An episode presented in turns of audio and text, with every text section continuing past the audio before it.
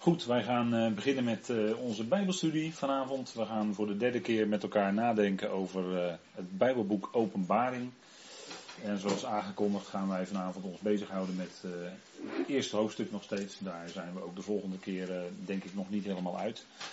Maar vanavond zeker dus nog niet. En ehm, we gaan met elkaar een stukje lezen dadelijk. En ik wil graag eerst, voordat we dat gaan doen, wil ik met u bidden. En daarna gaan we kijken wat er staat geschreven en erover nadenken. Zullen wij bidden met elkaar? Vader, wij danken u dat we hier weer zo bij elkaar kunnen zijn en dat weer doen rond uw woord. Vader, dank u wel dat dat profetische woord, zoals Petrus dat zegt, zeer vast is. En het schijnt als een licht in de duistere plaats. En we putten hoop, we putten kracht, ook uit het profetisch woord, omdat we zien hoe dat vervuld wordt, Vader. Dat u trouw bent, dat u uw beloften vervult, dat u aan uw verbond denkt wat u gesloten heeft met Abraham, Isaac en Jacob en daardoorheen ook aan Israël. Dat u het verbond gedenkt met David, de koning en het huis van David. Dank u wel, Vader, dat u al uw woorden zal vervullen en dat u geen daarvan zal laten vallen, maar dat u ze zal vervullen tot de laatste titel en de laatste jota dat is uw woord, Vader, dat is betrouwbaar. Het komt uit zoals u het bedoeld heeft, zoals u het gesproken heeft. We danken u, Vader, dat we daarnaar willen horen en ons daardoor ook laten opbouwen. Omdat het altijd weer spreekt van u en van degene die komen zou. De Heer Jezus Christus, die na duizenden jaren te midden van zijn volk was. En na zijn opstanding weer weg is gegaan.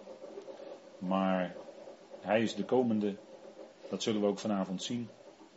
En vader, dat zal gaan gebeuren. En wij leven in een boeiende tijd. Omdat we allerlei ontwikkelingen zien rondom uw volk. Een vredesregeling waar men al vele jaren over spreekt. Maar lijkt nu toch wat dichterbij te komen. Maar vader, u heeft de tijd bepaald. En dat kunnen wij u daarin niet narekenen. We weten niet precies wanneer dat zal zijn, maar we zien uit naar die geheime komst, om het zo maar te zeggen. Dat het bazuin zal klinken en de Heer eerst in de lucht zal komen en ons zal wegrukken van deze aarde. En pas daarna, Vader, gaat u weer volop bezig en door met uw volk. Vader, we danken u dat u die lijnen voor ons duidelijk heeft gemaakt in uw woord. En dat we die lijnen vasthouden. Omdat dat lijnen zijn die u trekt.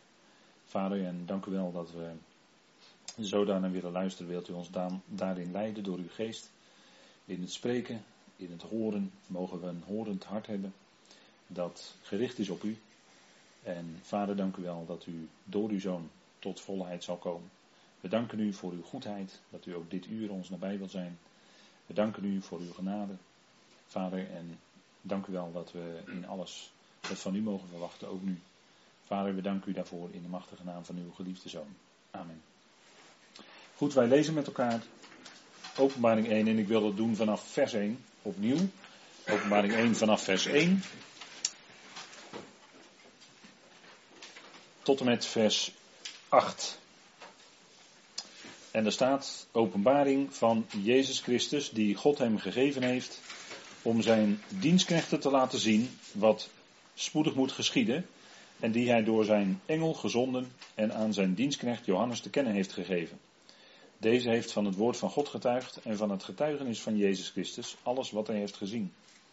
Zalig is hij die leest en zijn zij die horen de, woord, de woorden van de profetie en die in acht nemen wat daarin geschreven staat, want de tijd is nabij. Johannes aan de zeven gemeenten die in Azië zijn, genade zij jullie en vrede van hem die is, die was en die komt. En van de zeven geesten die voor zijn troon zijn.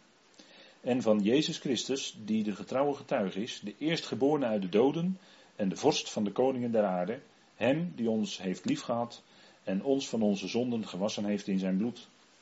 En die ons gemaakt heeft tot koningen en priesters voor God en zijn Vader, hem zij de heerlijkheid en de kracht in de eonen van de eonen. Amen. Zie, hij komt met de wolken en elk oog zal hem zien ook zij die hem doorstoken hebben. En alle stammen van het land zullen rouw over hem bedrijven, Ja, amen. Ik ben de Alpha en de Omega, het begin en het einde, zegt de Heer, die is, die was en die komt, de Almachtige. Tot zover dit gedeelte uit uh, Openbaring.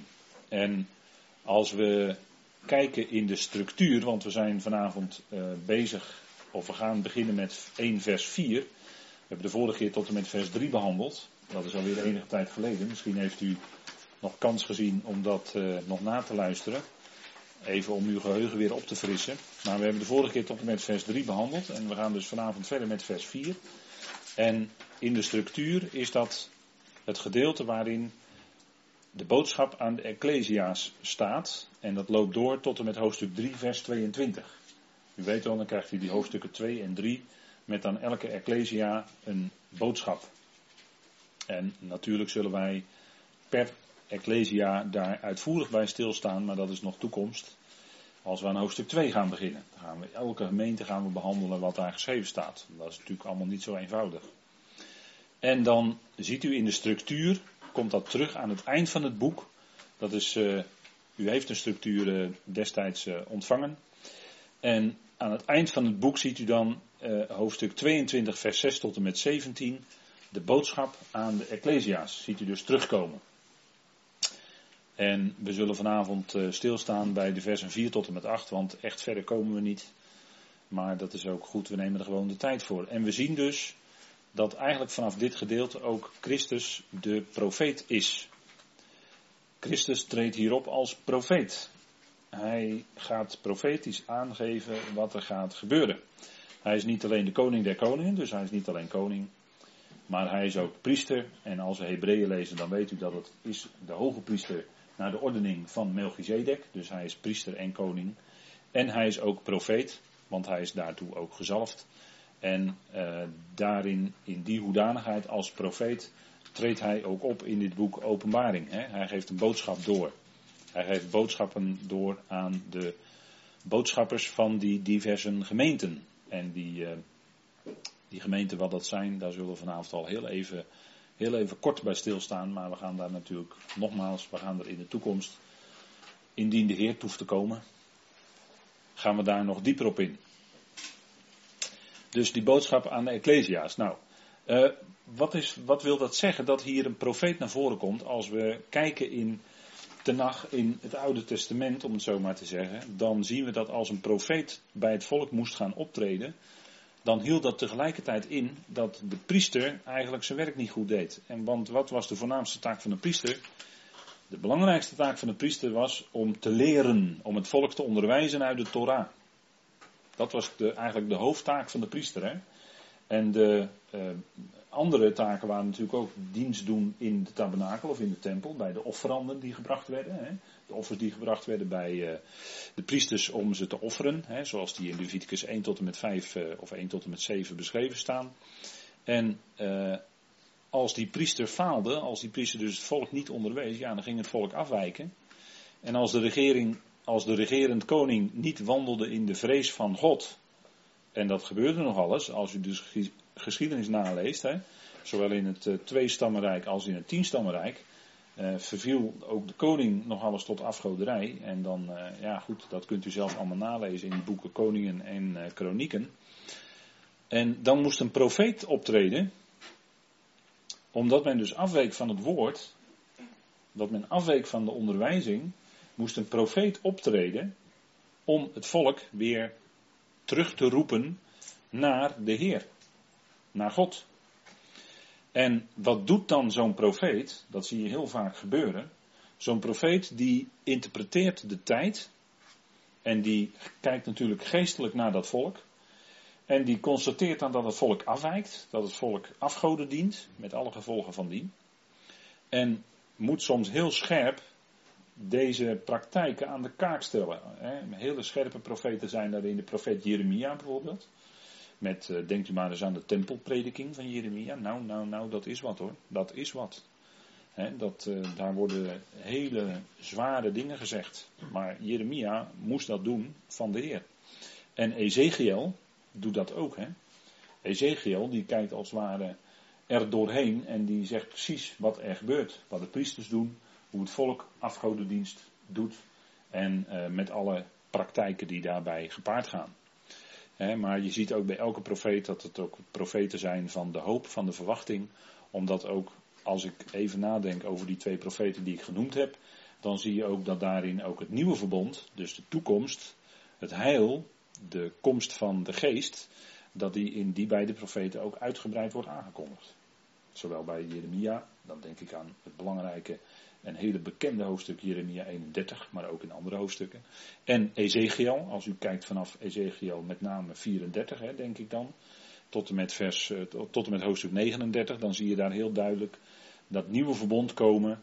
En dan uh, zijn er dus ook niet alleen profeten die gerichten aanzeggen, die zeggen waar het op staat, die duidelijk aanwijzen wat er mis is, die aangeven wat, waar het volk afwijkt van de Torah, maar ook de verwachting uitzicht geven.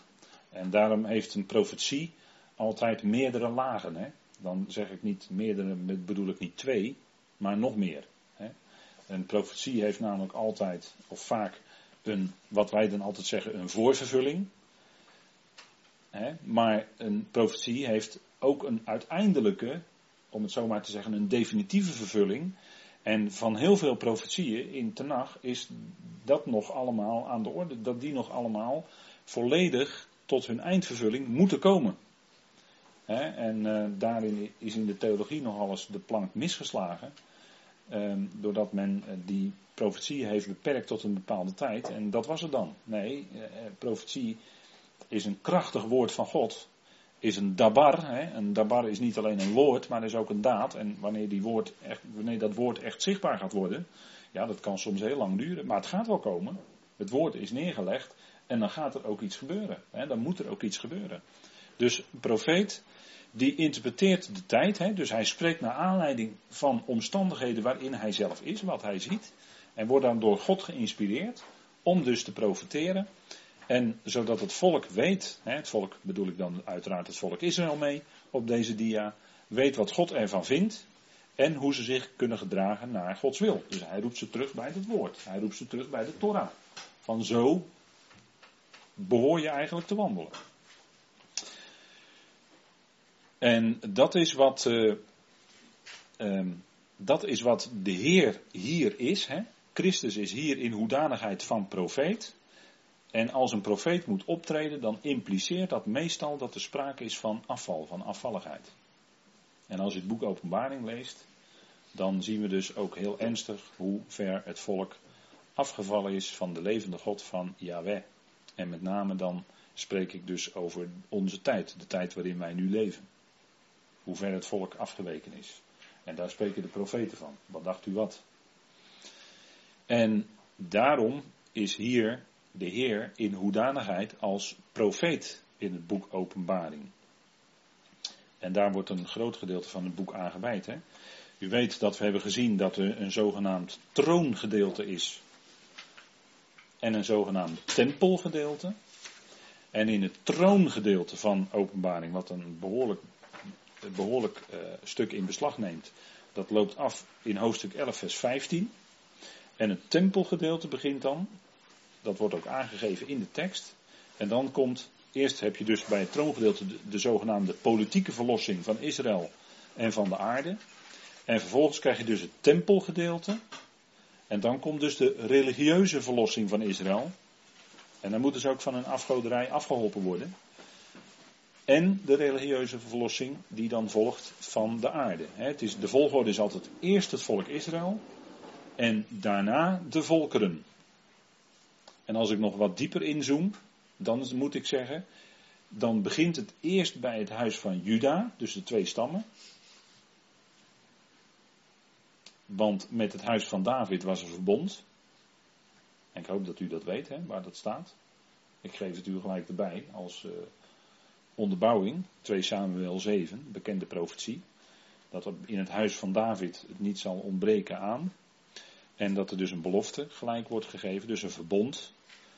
Dat dat huis van David op de troon zal zitten.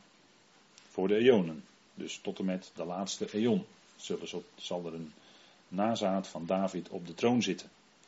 En of dat echt koning David zelf is, daar wordt altijd veel over gediscussieerd. Maar dat komt twee, drie keer in Ezekiel voor. Dus ik geloof dat David letterlijk, letterlijk David, letterlijk op de troon zal zitten in Jeruzalem in de duizend jaar. Dat geloof ik. Want het staat daar. En dan kun je het nog verder invullen, natuurlijk met de zoon van David. Want daar opent het Nieuwe Testament mee. Jezus Christus, de zoon van Abraham, de zoon van David. En de zoon is in de Bijbel de erfgenaam. De zoon is tegelijkertijd ook de bouwer, hè? degene die de troonslijn voortbouwt. Hè?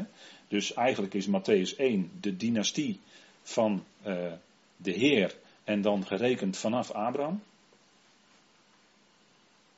Terwijl u in Lucas 3 gaat het terug naar Adam. En dan blijkt hij ook de zoon van Adam te zijn.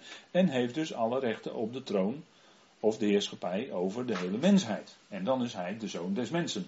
De zoon van Adam. de Ben Adam. Dus dan is hij de bouwer die de mensheid opbouwt. want de zoon is vanuit het Hebreeuws ook de bouwer. Ben. Benjamin is bijvoorbeeld de zoon van de, mijn rechterhand. Ik struikelde bijna, maar er is ook nog een andere betekenis, maar daar gaan we nu niet op in. Maar Benjamin is bijvoorbeeld de zoon van mijn rechterhand. Ben, zoon. Jamin, zou je kunnen zeggen, is de rechterhand. Hè? Of uh, Ben-Oni. Wat denkt u van Ben-Oni? Wie dat was? Dat was de zoon van mijn smarten, hè? Dat is dezelfde. Ik heb het nu nog steeds over dezelfde. De zoon van Rachel. Maar goed, Ben is dus ook de bouwer. Zie ook Hebreeën 3, hè, waarin dat wordt uitgelegd. Dat Mozes bouwer was in zijn huis en dat de zoon ook de bouwer is in zijn huis. Daar wordt dus het begrip bouwen en zoon vanuit het Hebreeuws, bana is het in het Hebreeuws, worden dus samengevoegd. Hè? Dus uh, hij is de zoon uit het huis van David. En die David, die zal op de troon zitten. Zo kwam ik erop. Hè? Dus de troon is voor het huis van David. Als het gaat om de religie, de religieuze verlossing, dan zal het natuurlijk plaatsvinden omdat er een tempel moet komen die in Ezekiel 40 tot 48 beschreven staat en waarin ook nog steeds offeranden gebracht zullen worden. En dat is wat, uh, wat we gaan zien. Daar zullen we best nog wel een keer uh, terechtkomen. Nee, je moet doorgaan. Daar zullen we best nog wel een keer terechtkomen. Maar in ieder geval, de Heer is daar profeet. En dat is dus een teken dat er afval is. En er moet dus daar profetisch gesproken worden. Nou, dat is het boek Openbaring. Maar ik heb al eerder gezegd, er komen allerlei lijntjes komen in dat boek Openbaring uit. Hè? Lijnen vanuit de Tenach. Goed, Johannes is degene die het allemaal op mocht schrijven. En we hebben daar al eerder bij stilgestaan bij die naam, maar ik doe het nog een keer omdat ik hem mooi vind. Jochanan, hè, betekent uh, uh, ja is genadig of ja zal genadig zijn. Dat is even hoe je dat wil interpreteren vanuit het Hebreeuws. Maar het is in ieder geval wel een hele mooie betekenis ja zal genadig zijn. En zoals wij weten is Johannes een dienaar van de besnijdenis. Als u de studies van de gelatenbrief volgt, dan weet u dat Johannes een van de zuilen was van de besnijdenis. En die samen met Jacobus en Kefas uh, Paulus en Barnabas de rechterhand van gemeenschap gaven. En dat er sprake dus was van twee evangeliën, twee apostelschappen en met ieder dus een eigen bediening. Hij was een van de zuilen van de besnijdenis. Uh, bij gelegenheid gingen bijvoorbeeld Petrus en Johannes gingen naar Samaria, zodat ze daar de mensen de handen konden opleggen. En daardoor ontvingen zij de Heilige Geest. Dat was ook Johannes. Maar ik vertel het nu allemaal heel even vlug. Hè? Er valt natuurlijk nog veel meer over Johannes te vertellen, maar goed, dat is nu niet uh, zo belangrijk. Hij was op Patmos en hij ontving die visioenen, hij schreef ze op. En dat is het boek Openbaring. Maar de betekenis, nogmaals, is heel mooi. Hè? Ja is genadig. Want dat is de uitkomst van gerichten aan het einde, of als resultaat van het gericht, zal altijd blijken dat Yahweh genadig is. Gericht is niet iets wat op zichzelf staat. Je kunt nooit spreken in de schrift van een eeuwig gericht. Dat staat er ook nooit. Een gericht is altijd correctief. Een gericht is geen doel op zich. Daarom kunnen de gerichten ook nooit voor eeuwig zijn. Dat is absoluut onmogelijk. We hebben de vorige keer ook gezien vanuit Jesaja 28 dat het werk van het richten voor Yahweh een vreemd werk is. En daarom, als hij het doet, doet hij het snel. En daarom staat hier ook in de, in de eerste verse dat deze dingen gaan gebeuren die in het boek Openbaring beschreven staan. En als ze gebeuren, zal het heel snel gaan. Waarom? Dat is omdat het werk van richten voor Yahweh eigenlijk vreemd is. Want hij is in zijn diepste wezen, in zijn diepste hart, is hij liefde. Dus die gerichten komen ook voort uit zijn liefde. En daarom is het altijd ter correctie om weer terecht te helpen. En een gericht kan soms diep ingrijpend zijn, dat is zo. Maar dat is opdat datgene wat niet goed is weggedaan wordt. En opdat de Heer daarna ook zijn genade en liefde volop zal kunnen laten zien. Daarvoor is dat. Dus vandaar dat er ook staat dat hè, het is niet zo dat er wordt altijd over, uh, hè, ik heb het gelezen zo, om te laten zien wat spoedig moet geschieden. Dan lijkt het net alsof deze woorden opgeschreven zijn en de inkt is nog niet droog of het moet gaan gebeuren. Nee, zo lezen wij dat, maar het woord spoedig is eigenlijk snel. Dus als dit gaat gebeuren, gaat het heel erg snel. Dat is de betekenis van het woord. En dat is ook deze gerichten, die gaan in, allemaal in een heel kort tijdsbestek gebeuren. En als je het leest, dan bijna, als je dat gewoon doorleest, het boek Openbaring, dan bijna zou je zeggen, nou het ene gericht is nog bijna niet over of het volgende komt alweer. Nou zo gaat het ook, het zal heel snel gaan. Goed, dan uh, zien we dus dat Johannes schrijft aan de zeven gemeenten die in Azië zijn. En Azië, dat is niet het huidige Azië, want dat is een heel groot werelddeel. Maar Azië was toen de tijd, want dat is natuurlijk de setting, een Romeinse provincie die zich bevond in Klein-Azië. Dat is het huidige Aziatische Turkije. En dat was een uh, provincie die Asia genoemd werd. En in die provincie liggen deze steden. Alleen het punt is, daar wil ik u gelijk al op wijzen, dat in de, bijvoorbeeld in de plaats Thyatira was geen gemeente op het moment dat Johannes dit schreef. En dat is al een aanduiding van het feit dat deze boodschappen aan die Ecclesia's niet voor toen bedoeld zijn, want er was toen helemaal geen gemeente in Thyatira, dat hebben diverse kerkvaders ook nog onderstreept. Maar dat deze boodschappen dus in de toekomst van toepassing zullen zijn. Want als er aan twee gemeentes geschreven wordt, dacht ik even nu heel snel uit mijn hoofd gezegd, dat, dat bij hen de troon van de Satan is.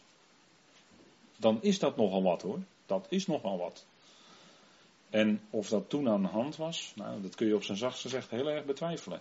Kijk, waar het hier om gaat is, dit zijn zeven Joodse gemeentes, of misschien wel synagogen. In ieder geval in elke plaats zal een synagoge dan zijn. En dit speelt zich af tijdens de laatste jaarweek van Daniel. De zeventigste jaarweek van Daniel. Dan zullen die Joodse, nogmaals, Joodse gemeentes of Israëlitische gemeentes, zullen daar dan zijn. Dit heeft dus, openbaring 2 en 3 heeft dus niet te maken met het lichaam van Christus, waar wij bij horen. Want wij zijn dan al weg van de aarde. Wij zijn dan al weggerukt. En in Azië, want we, we hebben dus net gezien dat de Heer spreekt als profeet. Dat betekent dat er sprake is van afvalligheid, want er moet een profeet optreden. En dat er hier dus sprake is van een, van een gerichtssituatie. Want de dingen die over die gemeentes worden uitgesproken, dat zijn allemaal punten van gericht. Er worden dingen aangewezen die niet kloppen. En er wordt ook gericht over gegeven. En dat is wat Petrus bijvoorbeeld zegt in de eerste Petrusbrief. Dat het gericht begint bij het huis van God. En dan moeten zich niet vergissen. Het huis van God binnen de context van de brieven van Petrus is Israël. En dan weet ik wel dat Paulus in 1 Timotheus 3 de gemeente het huis van God noemt. Maar dat is dan niet Israël, maar dat is de, de gemeente, het lichaam van Christus. Maar dat bij beide de uitdrukking het huis van God gebruikt wordt, wil nog helemaal niet zeggen dat het dus om hetzelfde gaat. Maar je moet contextueel kijken. 1 Petrus wordt geschreven aan de vreemdelingen die in de verstrooiing zijn. Hij schrijft aan zijn volksgenoten. Die zijn in de verstrooiing. En dat is dan dus contextueel het huis van God. Dat is dus Israël. Daar begint het gericht. Hoe zou er ooit trouwens een gericht kunnen komen over het lichaam van Christus? Dat is onmogelijk hoor, per definitie.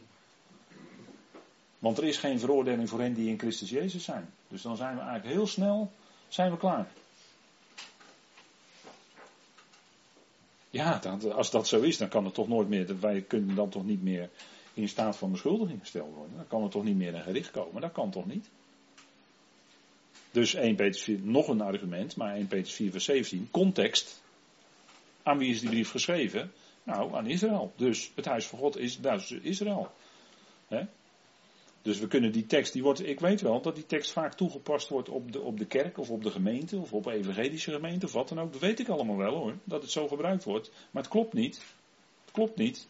Want je moet naar de context kijken. Aan wie is die brief gericht? Gewoon heel eenvoudig hoor. En als je over vers 1 van hoofdstuk 1 heen wil stappen, wat sommigen doen, dan laat je toch een vers wat er duidelijk staat liggen. En dat zouden wij niet doen. Als wij Gods woord lezen, dan zouden we heel het woord van God in acht nemen. En niet de vers overslaan. dat kan niet. Dus binnen die context, dan hebben we dus hier over die gemeentes, dan begint het gericht dus bij het huis van God. En dat is wat openbaring ook laat zien. Eerst komt het gericht over het volk Israël en daarna over de volkeren. Dat zegt de Heer Jezus trouwens ook hoor. Maar goed, dat is de volgorde die de schrift aangeeft. En hier gaat het dan dus om die zeven gemeentes, hè, aan die wordt deze boodschap geadresseerd.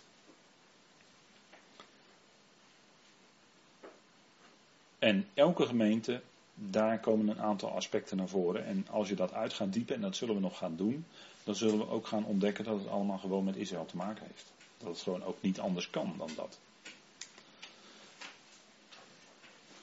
Als we even kijken naar de betekenis en een gedegen uitlegger die heeft daar toch iets in gezien. Um, dat namelijk die boodschappen aan die gemeentes, dat daar allerlei aspecten in zitten, die ook in de latere hoofdstukken van de openbaring terugkomen. Dus dan, uh, als we even dit rijtje langslopen, hè, wat op deze dia staat, dan zie je dus dat de boodschap aan Efeze, die wordt, hè, daarin kun je aspecten terugvinden in de hoofdstukken 4 vers 1 tot en met 7 vers 3.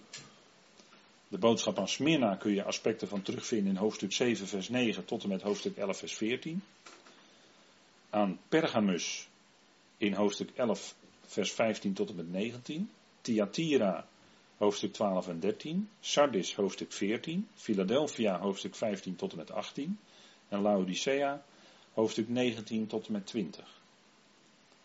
dus het is goed om met, die, die, met dat oogmerk, of met deze gedachte erbij, eh, die hoofdstukken te, met elkaar te vergelijken. Kijken of je daar aspecten van kan terugvinden.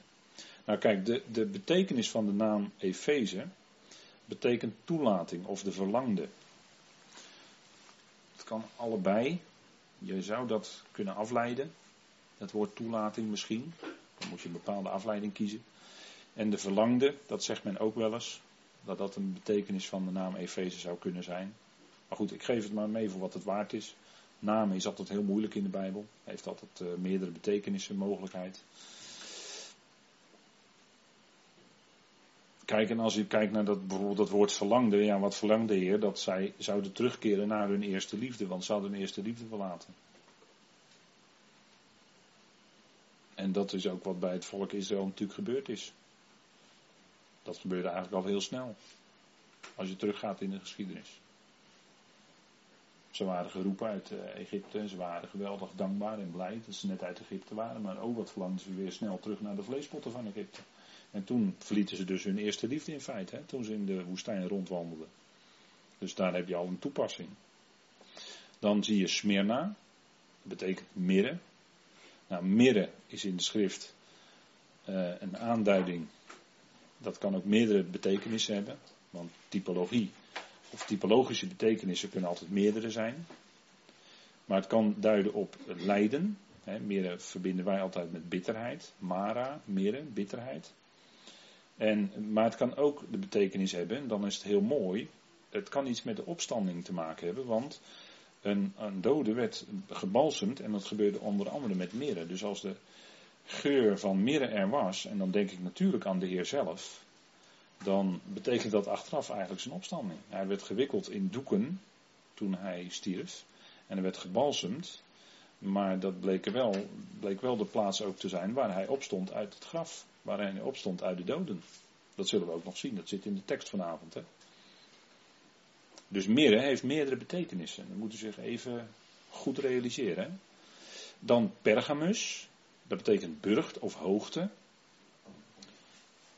Volgens de betekenis die ik dan heb kunnen vinden in de diverse uh, namenboeken.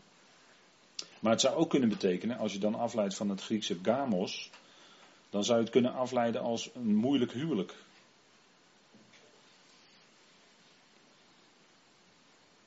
Dus dan gamos is het woord voor maaltijd of huwelijk. Dus dat is ook nog een beetje moeilijk. In het Midden-Oosten werd een enorme maaltijd aangericht bij een huwelijk. Dat is natuurlijk het verband.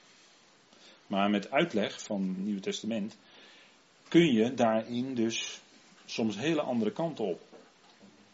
Omdat het woord gamos gewoon puur eigenlijk gewoon hoofdmaaltijd betekent. Maar het wordt ook vaak vertaald met huwelijk. Dan, ik ga, daar komen misschien nog wel over te spreken als we Pergamus gaan behandelen. Maar Thyatira, dat is de geur van droefenis. Een betekenis zou dat kunnen zijn. Sardis zou rood kunnen betekenen. Daar heb ik echt een vraagteken bij gezet, want dat is lastig. Ik heb dat niet. Er stond ergens in een namenboek en voor de rest kon ik helemaal niets meer vinden. Dus ik, en eentje gaf heel voorzichtig aan misschien rood. Dus het is echt met een vraagteken. Als u een andere betekenis kan vinden, dan hoor ik dat graag. Dan zullen we dat gelijk uh, herstellen. Philadelphia. Dat is uh, vrij makkelijk. Hè? Adelphos is broeder. En filijn of philos is genegen. dat is niet liefde, want dat is agape. Maar philos is uh, iets minder. Dat is genegenheid eigenlijk. En dan hebben we broeder, dus broederlijke genegenheid of broederlijke liefde. Zo vertalen we het wel eens. En dan hebben we Laodicea. Dat is dus uh, Laos is volk. En Dicea is afgeleid van dike. Dus dat betekent recht of rechtvaardig. En dan is het volk het rechtvaardige volk. Maar Laodicea, daar zeggen we altijd bij, ja die gemeente die was lauw. Hè? En dat is wat hoor, want dan ben je niet koud, dus dan, heb je geen, dan, dan weer je niet af. Dan neem je geen bewuste afstand van. Maar je bent ook niet warm of heet, want ja, je, je ook geen warme liefde. Dus dan zeggen we ja, ertussenin. En daarom zal de Heer dan ook uit, uit zijn mond spuwen. Hè? En lauwheid is eigenlijk onverschilligheid, zou je kunnen zeggen. En dan laat het je allemaal, uh, nou ja, het maakt je niet koud, maar het maakt je ook niet warm. Dan ben je onverschillig. Dus dat is die gemeente in Laodicea. Hè? Als je nou kijkt naar, naar hè, heel breed het christendom, als je dan kijkt hoe het christendom veel christenen eh, zich tegenover zijn woord opstellen, dan bekrijpt men wel eens het gevoel dat het ook iets met lauwheid te maken zou kunnen hebben dan denk ik wel eens van, doet, dat woordje eigenlijk wel iets? Maar goed, dat is dan heel breed, heel breed gezegd hoor. Maar uh, dat is dus uh, een betekenis. Hè. Zo ziet hij dat dat allemaal niet voor niets is hoor. Want uh, dat, daar zitten natuurlijk allemaal betekenissen in die echt wezenlijk zijn. Maar goed, we gaan nog wel verder en dieper spreken over, over deze gemeentes in de toekomst. Ehm, ja, dan laten we nu even voor wat dit is. Um, dit gebied, daar draait het allemaal om, hè, het Midden-Oosten. Waar uh, ook de laatste jaren weer erg veel belangstelling voor is. De media-aandacht is er altijd op gericht. Er zijn revoluties geweest in de laatste jaren. In een aantal Midden-Oostenlanden die niet onbelangrijk zijn hoor. En uh, praten we bijvoorbeeld over Egypte, wat daar gebeurd is. En uh, Libië. En eh, zo zijn er nog meer landen. Toen Syrië is op dit moment erg onrustig, natuurlijk al een tijd. En uh, goed, dat, dat leidt allemaal tot andere regeringen. En ik denk dat dat toch iets, iets is wat we moeten meenemen in overweging als we nadenken over het Midden-Oosten en alle ontwikkelingen die daar plaatsvinden. Dat zal allemaal zo zijn redenen hebben. En Jordanië, hè, u, moet zich niet, u moet altijd goed bedenken dat het koningshuis, het Hashemitische koningshuis van Jordanië, het beheer heeft van de heilige plaatsen van de islam. Hè. Dat moet u altijd heel goed bedenken. Dus zowel uh, Mekka, Medina als Jeruzalem valt in principe, als we het vanuit moslimstandpunt bekijken, onder het beheer van het koningshuis van Jordanië. Hoewel natuurlijk Mekka en Medina in Saudi-Arabië liggen. En daar, daar zit ook de, de wortel van strijd hè, die er zal plaatsvinden tussen Jordanië en Saudi-Arabië. Dus ik geef het maar even mee ter overweging, dat u het meeneemt, dat u daar eens over nadenkt. Dit zijn belangrijke aspecten namelijk, omdat die heilige plaatsen natuurlijk geweldig belangrijk zijn. En eh, als ik praat over Jeruzalem, nou, daar hoef ik u denk ik weinig bij aan te vullen. Dat dat natuurlijk een plaats is die helemaal belangrijk is voor een aantal wereldgodsdiensten, zoals we dat dan noemen, hè? wereldreligies. Dus dit is natuurlijk het gebied waar het toch allemaal gebeurt. En het wonderlijke is natuurlijk dat deze kaart, die is te lange tijd niet geweest zoals die nu is. met die, zeg maar die Bijbelse landen als setting, die is er nu weer. Dat is iets van de laatste 100, 150 jaar. Is dit allemaal weer zo op de kaart gekomen. Met andere woorden, de profetieën, waarin die namen ook allemaal genoemd worden, die kunnen dus in vervulling gaan. iemand heeft wel gezegd, alle stukken staan gewoon weer op het schaakbord. Die staan klaar om verzet te worden. Zoals de profetieën zich dan dat aangeven dat ze gezet zullen worden. Dus dat is altijd niet onbelangrijk hoor. Dat moet u goed beseffen in welke tijd we dan eigenlijk leven. En degene die dan beweren van ach ja, het kan mijn tijd nog wel duren. Dat zeggen ze niet zo, maar ze zeggen dan ja joh, het kan net zo goed nog 100 jaar duren of 150 jaar. Die hebben het mis. Die hebben het echt mis. Die zitten er echt naast. Want dit is een duidelijker teken in de wereld dan dit kan ik me niet voorstellen. Als u zichtbare tekenen wilt, dan moet u hier naar kijken, naar dit kaartje. Dit is voor mij een, een duidelijk, overduidelijk bewijs dat we in de eindtijd leven. Goed, we gaan door naar de zeven gemeentes. Een gemeente, wat is dat? Nou, vanuit het Griekse woord is het woord ecclesia, dat weet u wel. Dat betekent uitgeroepen. Heeft verband met het woord roepen, kaleo in het Grieks. En dat is het Hebreeuwse woord kahal. En dat kent u wel, alleen is het helaas niet zo vertaald. Het is vertaald met prediker, maar dat is het kohelet in het Hebreeuws. En dat is dus de roeper of de uitroeper. Prediker is een eh, boek wat ontnuchtert. Een boek wat wel eens goed is om te lezen. Want uh, ja, de prediker zegt heel nuttig, uh, of heel ontnuchterend, zegt ja, alles is eigenlijk ijdelheid. Een najagen van wind. dat, dat ontnuchtert je even. Maar goed, wij zien natuurlijk door het evangelie wat wij mogen kennen, zien we toch het diepe perspectief achter alle dingen.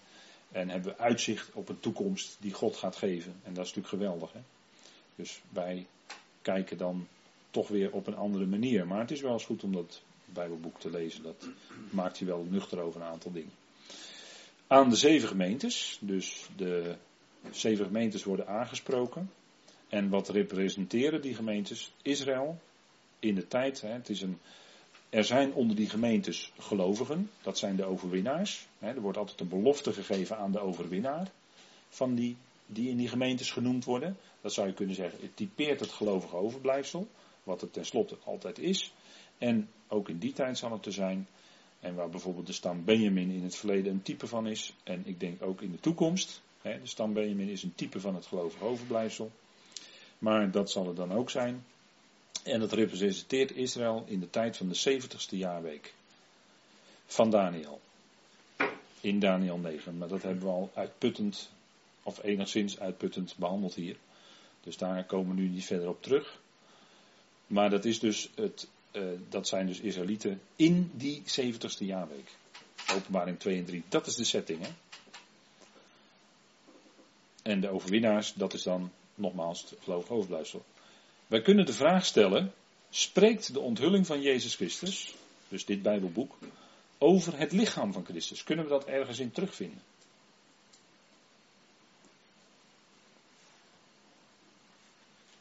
En als u het mij vraagt, zeg ik eigenlijk nee. Nee.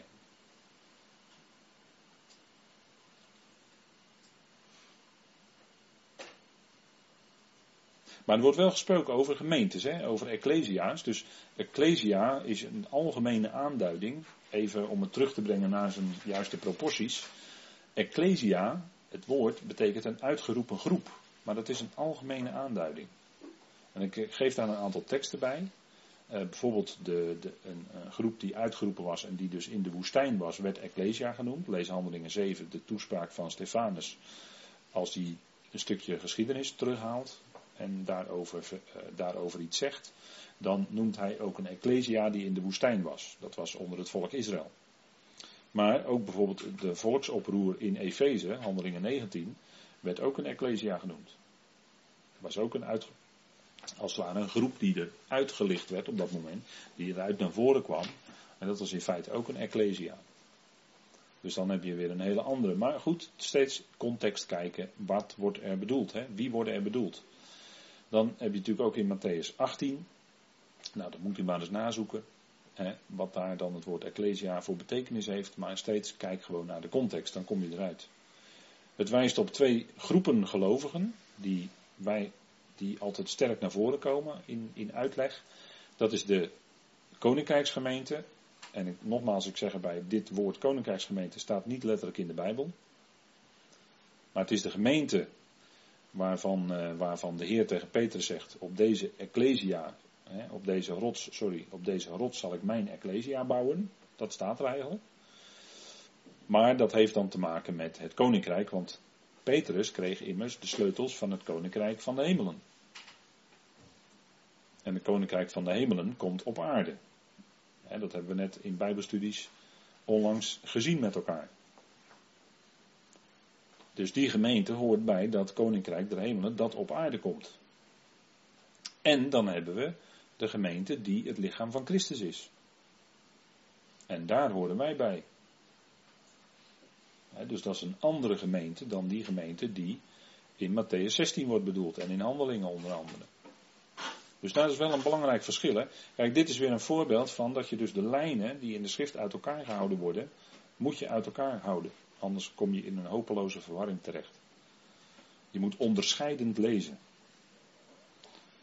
En daarom denk ik dat het goed is om op dit moment toch heel even daar een goede uh, onderstreping bij te geven. En natuurlijk die twee lijnen is uitputtend inmiddels ook al in de gelaten briefstudies alweer aan de orde gekomen. Waarin we uitvoerig hebben gekeken naar de twee evangeliën. En ik denk dat daarin uh, voor u voldoende onderbouwing zit om uh, de lijnen uit elkaar te blijven houden. Hè. En het maakt echt geestelijk gezien een wereld van verschil. Stromend water, een beeld van de geest. Hè? De geest die uh, immers uitgestort zal worden. En ik kreeg een vraag van een broeder die daar zich afvroeg van wanneer gaat het nou precies gebeuren, die uitstorting van de geest. Nou, misschien kunnen we vanavond daar eens een hint naar geven. Maar stromend water, ja, het heeft vele betekenissen. Is ook een beeld van de geest, hè. Het levende water, dan denk ik aan Johannes 7. Maar water is ook een beeld van genade. Want het stroomt altijd naar de laagste plaats. Hè. Zoals genade ook de diepst gevallen zondaar zal bereiken. Ook de diepst gevallen zondaar zal ook uiteindelijk genade ontvangen. En misschien zegt u dan, ja, heel erg veel. Ja, maar die, die genade is bij God ook onuitputtelijk. Hè? Net zoals zijn liefde niet te peilen is voor ons. Dus genade, Gods genade, zal de diepst gevallen zondaar bereiken. Er zal er uiteindelijk niet één ontbreken. Niet eentje, nee, niet één. Want anders zou het woord niet waar zijn, wat spreekt over allen. En allen is gewoon echt allen. Dat is zonder uitzondering. Dat is iedereen uiteindelijk. Hè? Dan gaat het niet om allen die geloven, maar het gaat om allen. Dus dat, ja, dat zijn toch dingen die erg duidelijk in de schrift staan hoor. Dat is mooi hè, dus water, ja, prachtig. Ecclesia's, dat zijn synagogen. En we hebben al genoemd de vreemdelingen. Petrus die schreef aan de vreemdelingen die in de verstrooiing zijn. Nou, dit zijn dan nog een onderbouwing van het punt dat het hier gaat om gericht, is het feit dat die Israëlieten niet in het land zijn, maar buiten het land. In ballingschap dus. Dat is al een aanduiding dat hier sprake is van een vreemde situatie. Israëlieten behoren in het land te zijn, maar ze zijn hier in Azië, ze zijn in het buitenland. Ballingschap. Gericht dus. Dus nog een punt hè, om even aan te geven dat het hier gaat om een gerichtssituatie. Toen het gericht over Israël kwam, werden zij toch weggevoerd naar Assyrië, 722 voor Christus. Naar Babel, 606 voor Christus en 586. De tien stammen en de twee stammen. Dat waren toch gerichtsmomenten. Waarbij de valse profeten zeiden dat het niet zou gebeuren. Die zeiden nee, het zal vrede zijn voor Jeruzalem. Dat zijn degenen die luisterden naar hun eigen hart. En die, die zeiden wat het volk graag wilde horen. Maar Jeremia zei dat ze zullen weggevoerd worden. En dat werd hem niet in dank afgenomen hoor. Hij werd in de, in de, in de put gegooid, ergens onder in de grond. Het liep niet zo best eh, op dat moment even met hem af. Maar hij zei wel wat God zei. En wat God bedoelde hoor, dat zei hij wel. Kijk, maar die profeten die graag willen spreken naar wat, ja, dat zijn broodprofeten, hè, zeggen we dan wel eens. Maar als je niet afhankelijk bent van de ogen van mensen, en als je niet afhankelijk bent van wat de mensen jou geven, dan ben je altijd vrij om te zeggen wat God zegt. Dan ben je vrij om te zeggen wat er staat geschreven. Dan hoef je geen water bij de wijn te doen.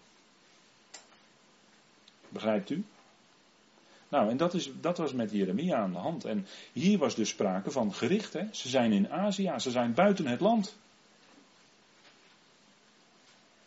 Pas als zij zullen terugkeren in het land, dan zal het gericht voorbij zijn. En dat is niet wat wij nu moeten doen, hen terugbrengen naar het land. Dat moeten wij nu niet doen, dat zal de Heer zelf doen, straks. Lees Matthäus 24. Dan zal hij zijn uitverkoren engelen uitzenden en hij zal ze bijeen verzamelen. Dat doet de Heer toch? De Heer heeft nooit een opdracht gegeven dat wij dat moeten doen. Nergens. Maar het is de Heer die ze straks zelf zal verzamelen. Want als je ze nu meehelpt te verzamelen naar het land, wat gaat er in het land gebeuren? Er komt gericht op. Vuur. Jeruzalem zal nog vernietigd worden, verwoest worden. Dat staat er. En als je dan meehelpt, dat vind ik zo triest. Met alle goede bedoelingen, met al, die warm, met al dat warme hart naar het volk toe. Maar als je nu terugbrengt, dan breng je ze in een plaats waar het gericht over hen zal komen. Zo zal het zijn. En dat, dat, dat valt niet te veranderen, dat staat geschreven. En dat is ernstig genoeg. Maar het zijn nu vreemdelingen nog steeds die in de verstrooiing zijn. Dus ja, punt hè, gericht. En daarom zijn dit ook ernstige brieven die aan die gemeentes geschreven worden.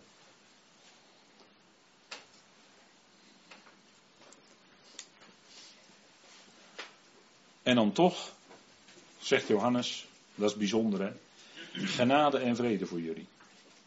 En dat wordt hier bedoeld voor de gelovigen uit Israël, die het aardse koninkrijk tegemoet gaan. En genade, nogmaals, is vrije gunst. Hè? Dat, eh, dat, dat, daar hebben we het elke keer over eigenlijk. Hè? Over die geweldige genade van God. En ik vind dat je er ook niet vaak genoeg over kan spreken. Want dat is gewoon geweldig. Het is een vrije gunst en iets wat gratis is, ja, daar hoef je niks voor te betalen. Toch? Nou, genade is om niet, dat is gratis, dat is voor niks. Dus ik hoef er niks voor te doen, nee. Nee, want het is allemaal al gedaan. Dus ja, je hoeft er niks voor te doen, je krijgt het om niet. Nou, dat is geweldig, hè. Dus genade is een vrije gunst, hè. gaar is, heeft te maken met vreugde en dat maakt je ook blij natuurlijk. En dan word je in je hart blij. En dan blijf je dat ook. Als je steeds beseft, Heer, het hangt niet van mij af. Nee, Heer, het hangt van u af. Het hangt niet van mij af, het hangt van u af. U doet het in mijn leven en hij doet het ook. Dat is het punt, hè. Nou, en dan vrede. Dat is natuurlijk, voor de Jood is dat natuurlijk het bekende shalom. Hè? Daarin zit heel veel hoor, in dat begrip. Dat is heel rijk. Dat spreekt over welzijn. Hè? Shalom is eigenlijk welzijn. Hè? Je welbevinden. En in combinatie met genade, wat in die tijd de Griekse groet was. Hè? En vrede was de groet natuurlijk nog steeds onder, de, onder de Joden. Hè? Shalom, de Arabieren zeggen dan salam. Hè? Dat, is, uh, dat ligt daar heel dicht tegenaan. Maar dat betekent dat je elkaar welzijn toewenst, hè? rust. En uh, wij, wij, wij uh, ja, dan moet ik denken aan dat we elkaar nieuwjaar wensen. Dat hebben we natuurlijk net weer gehad. Dan zeggen we, ja, de beste wensen, hè? de beste wensen, de beste wensen, de beste wensen. Ik zou dan zeggen, ja, als je nou als gelovige om elkaar bent, zou je ook wel eens kunnen zeggen, nou, ik wens jou genade en vrede toe het komende jaar. Nou, dan zou je misschien heel vreemd aankijken, want zeg je nou, maar het is toch heel logisch. Als je dat nou als elkaar zou toewensen, als geloven onder elkaar. Dat is de taal die we toch allemaal verstaan. Nee? Dat weer eens wat anders. Of vroeger zeiden ze heil en zegen, hè? zijn ze ook wel eens, hè? vroeger. Gaven ze elkaar een hand, heil en zegen voor het komende jaar. Nou, dan zeg je al heel wat meer dan de beste wensen. Maar goed, dat is even terzijde. Maar shalom hè, is welzijn, is rust. En de Heer zal ook in de duizend jaar die shalom van zijn volk bewaken. Dat zal hij bewaken met een ijzeren roede zelfs. Dat als volkeren het wagen om het volk aan te vallen, dan zal hij zelf van tevoren al orde op zaken stellen, zodat ze niet dat zullen kunnen doen. En dan zal het gelijk een les zijn voor de andere volkeren. Dat eh, lees Ezekiel 38 en 39 de maar eens op na. Hoe de Heer dat dan zal doen. En want iedereen denkt dat die hoofdstukken bedoeld zijn voor het eind van het duizend jaar. Maar er is een studie van niet de minste broeder hoor, niet de minste. Waarin hij duidelijk aangeeft dat Ezekiel 38 en 39 heel goed aan het begin van het duizend jaar zullen kunnen plaatsvinden. En dan moet u maar eens over nadenken als u die hoofdstukken leest. Want dan houdt het een enorme boodschap in, ook voor de andere volkeren, dat waag het niet om de shalom van Israël aan te vallen in de duizend jaar. Want dan weet je wat er gebeurt. Het zal gelijk een enorme les zijn voor die volkeren. En voor de hele wereld. En de Heer zal over hen hoeden, hij zal hen hoeden met een ijzeren roede, hè, zegt de schrift. Ik zit even ondertussen te denken waar dat nou staat, want dan ben ik heel even kwijt, maar het staat er wel. Ik dacht in Psalm 2, hè? Misschien, maar goed. Misschien is er een concordantie hier aanwezig die eh, dat even snel kan eh, reproduceren. Goed, nou die shalom, die vrede van God en blijft en die komt, hè, de shalom, de vrede, komt en blijft door de geest van God. En dat is het enige waardoor werkelijke genade gegeven wordt, waardoor werkelijke vrede tot stand kan komen. Dat kan alleen door het werk van God, dus door de geest van God, want God is geest. En de geest van God is wat werkelijke vrede geeft. Dat kan ook alleen maar die geest van God in ons hart bewerken. Die werkelijke, diepe, niet te verstoren vrede, die rust, die kan alleen de geest van God door het woord in je hart brengen. En, en dat is wat geweldig is, hè? dat je diepe innerlijke rust en vrede hebt in alle omstandigheden. En um, ja, inderdaad, uh, die ijzeren roede wordt inderdaad over gesproken in Psalm 2, dankjewel. Psalm 2, vers 9. Hij zal een hoede met een ijzeren roede en de vijanden zal hij als pottenbakkerswerk uh, stuk slaan. Hè? Uh, verbrijzelen staat er dan eigenlijk. Het Hebreeuwse woord wijst daarop verbrijzelen. De uitstorting, en dan hebben we het over het nieuwe verbond. Hè? Want Israël zal die shalom kennen. Hè? Dan hebben we dus over het nieuwe verbond. Wat de Heer al gesloten heeft hoor, maar dat zal dan werkelijkheid worden met het huis van Juda en het huis van Israël. Hè, zoals dat in uh, bijvoorbeeld uh, Jeremia 31 staat, maar ook in Ezekiel hè, wordt dat genoemd.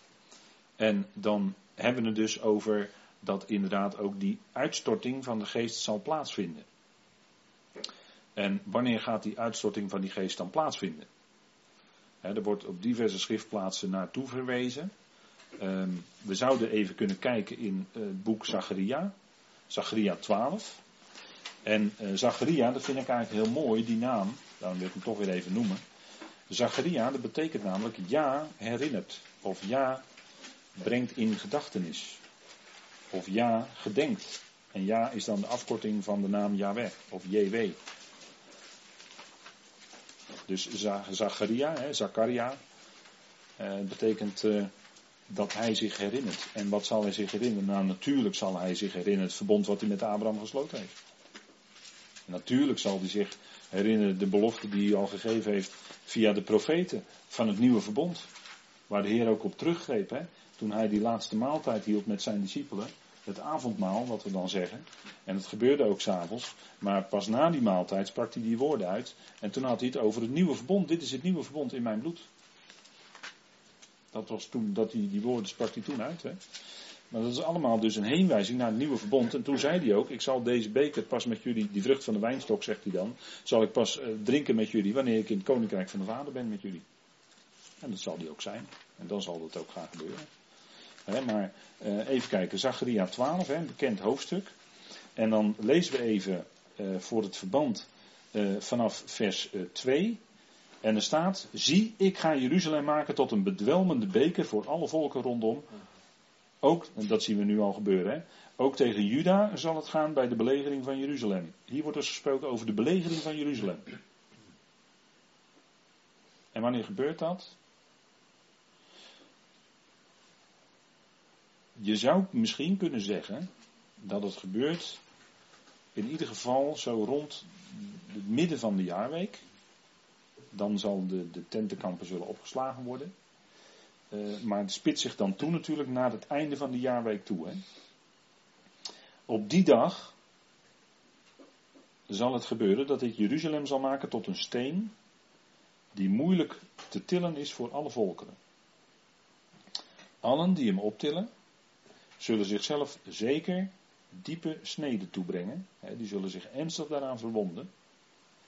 En alle volken van de aarde zullen zich tegen haar verzamelen. Vandaar dat de Heer bij gelegenheid zei: Als jullie zien dat Jeruzalem door de legerkampen omsingeld is, maak dat je wegkomt. Lucas 17 uit hoofd gezegd. Maak dat je wegkomt.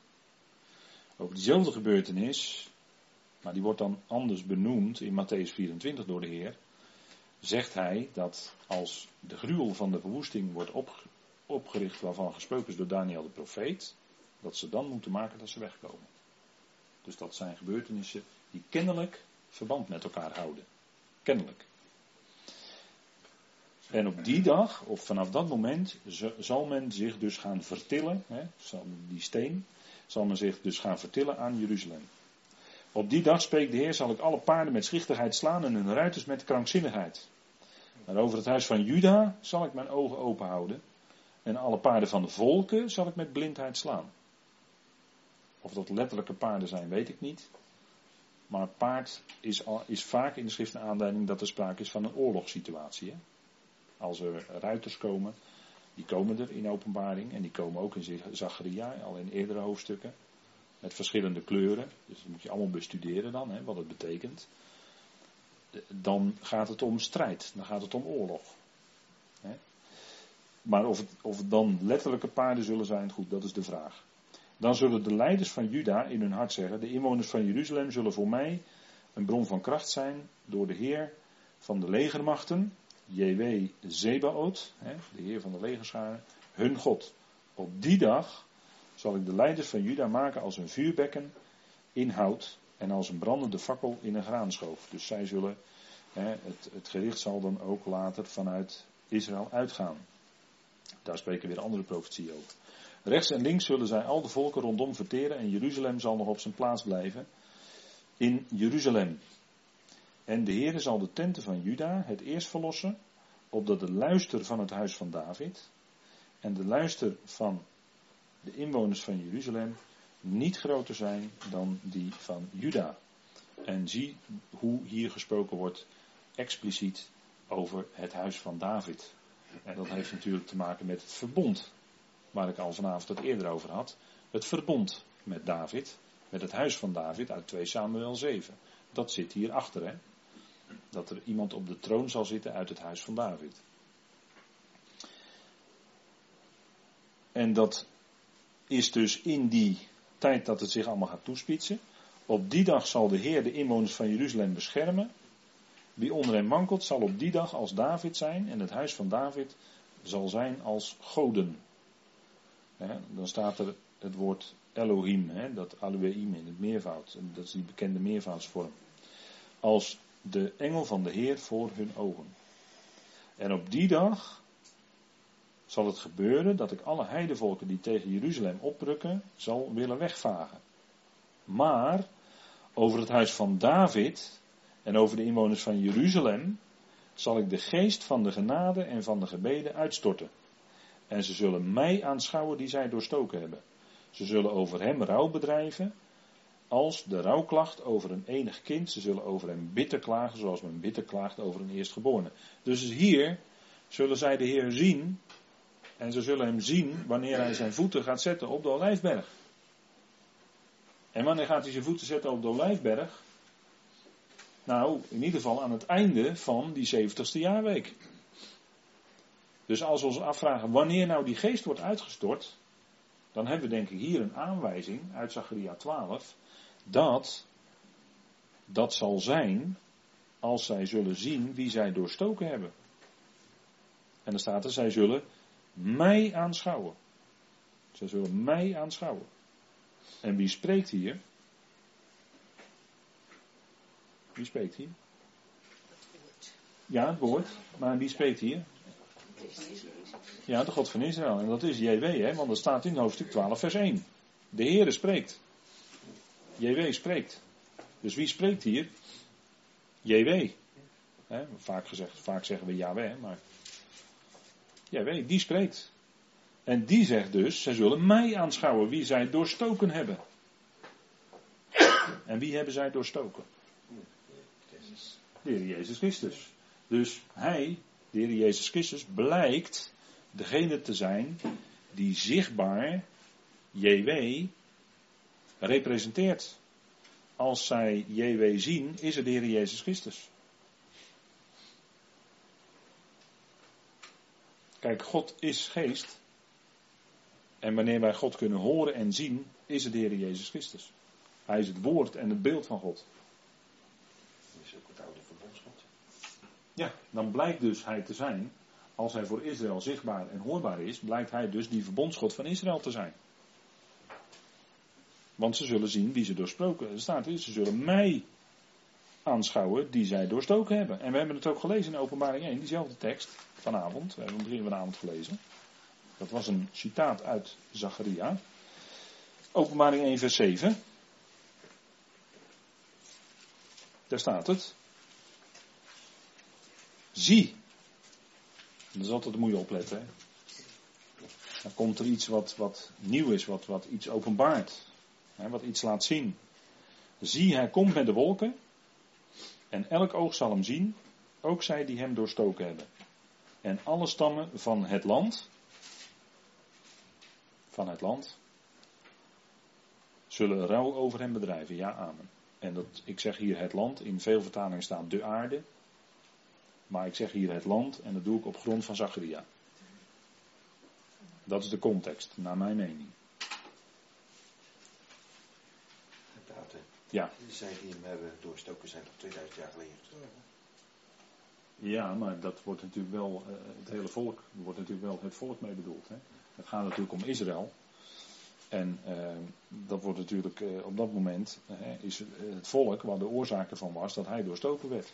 En zo wordt dat toegepast hier op. Ja, dat is datzelfde volk, dat priesterlijke volk, dat hem doorstoken heeft. Dat wordt, wordt gezien als Israël, ook in die doorlopende lijn. En alle stammen van het land zullen rouw over hem bedrijven. Nou, dat is ook wat, precies wat in Zacharia staat. Ze zullen rouw over hem bedrijven, want ze zullen ineens zien, wat hebben wij gedaan? Of wat hebben onze vaderen gedaan, dat moet je het zeggen. Maar wat hebben we gedaan, 2000 jaar geleden? We hebben onze Messias, onze Heer gekruisigd, in feite. Jehoshua hebben ze gekruisigd. Dat zal een ontzettende ontdekking zijn natuurlijk voor het volk. Hè? Het zal ontzettend zijn. Het zal als een zwaar door hun ziel gaan. Hè? Zoals het bij Maria bij het kruis als een zwaar door de ziel ging. Nou, zo, dat was natuurlijk, Maria was daarin natuurlijk een type van het hele volk. Hè? Maar dan zullen een zwaar door het hele volk heen gaan. En ze zullen zien wie ze doorstoken hebben. Ontzettend. En dan kunnen ze niets anders dan rouw bedrijven. En zie, hij komt met de wolken. Dat is altijd als de Heer komt. Zie, hij komt op de wolken of met de wolken. Dan is dat altijd zijn komst voor Israël.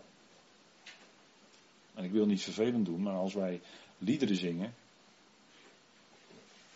Dan zingen wij dit, hè, wat hier staat. Maar dan denk ik, ja, oké, maar dit is voor Israël wat ik nu zing. Dat betrek ik dan niet op mezelf. Ik weet dat ik dan zing voor iets wat voor Israël bedoeld is. Maar goed, als je het zo zingt, dan zeg je, oké. Maar dat, dat hou ik er altijd wel bij in gedachten. Want als we iets zingen, dan moeten we wel iets zingen wat waar is. Lijkt mij wel. Lijkt mij wel. Nou, dan kan je niks zingen, dat is niet waar, maar er zijn best wel goede liederen. Alleen je, ja, misschien moet je hier en daar toch een kleine aanpassing doen. Daar ben ik altijd wel voor. Ja, er zijn er die zijn er fel op tegen, maar ik ben er wel voor om dat te doen. Waarom niet? Waarom zouden we gewoon niet de waarheid uitzingen? Dat, is, dat is toch iets wat, dat is toch ook beleiden. Hè? Als je iets zingt, dat, dan beleid je ook iets. Hè? Begrijpt u? En we willen toch de waarheid beleiden. En als we in 1 Timotheus 3 lezen dat de gemeente zou zijn een zuil en grondslag van de waarheid. En we gaan in onze liederen vervolgens de vloer aanvegen met de waarheden die we kennen. Ik zeg het nu even heel grof, dat weet ik wel. Maar denk er maar eens over na. Maar goed, eh, misschien een goed moment om even pauze te houden.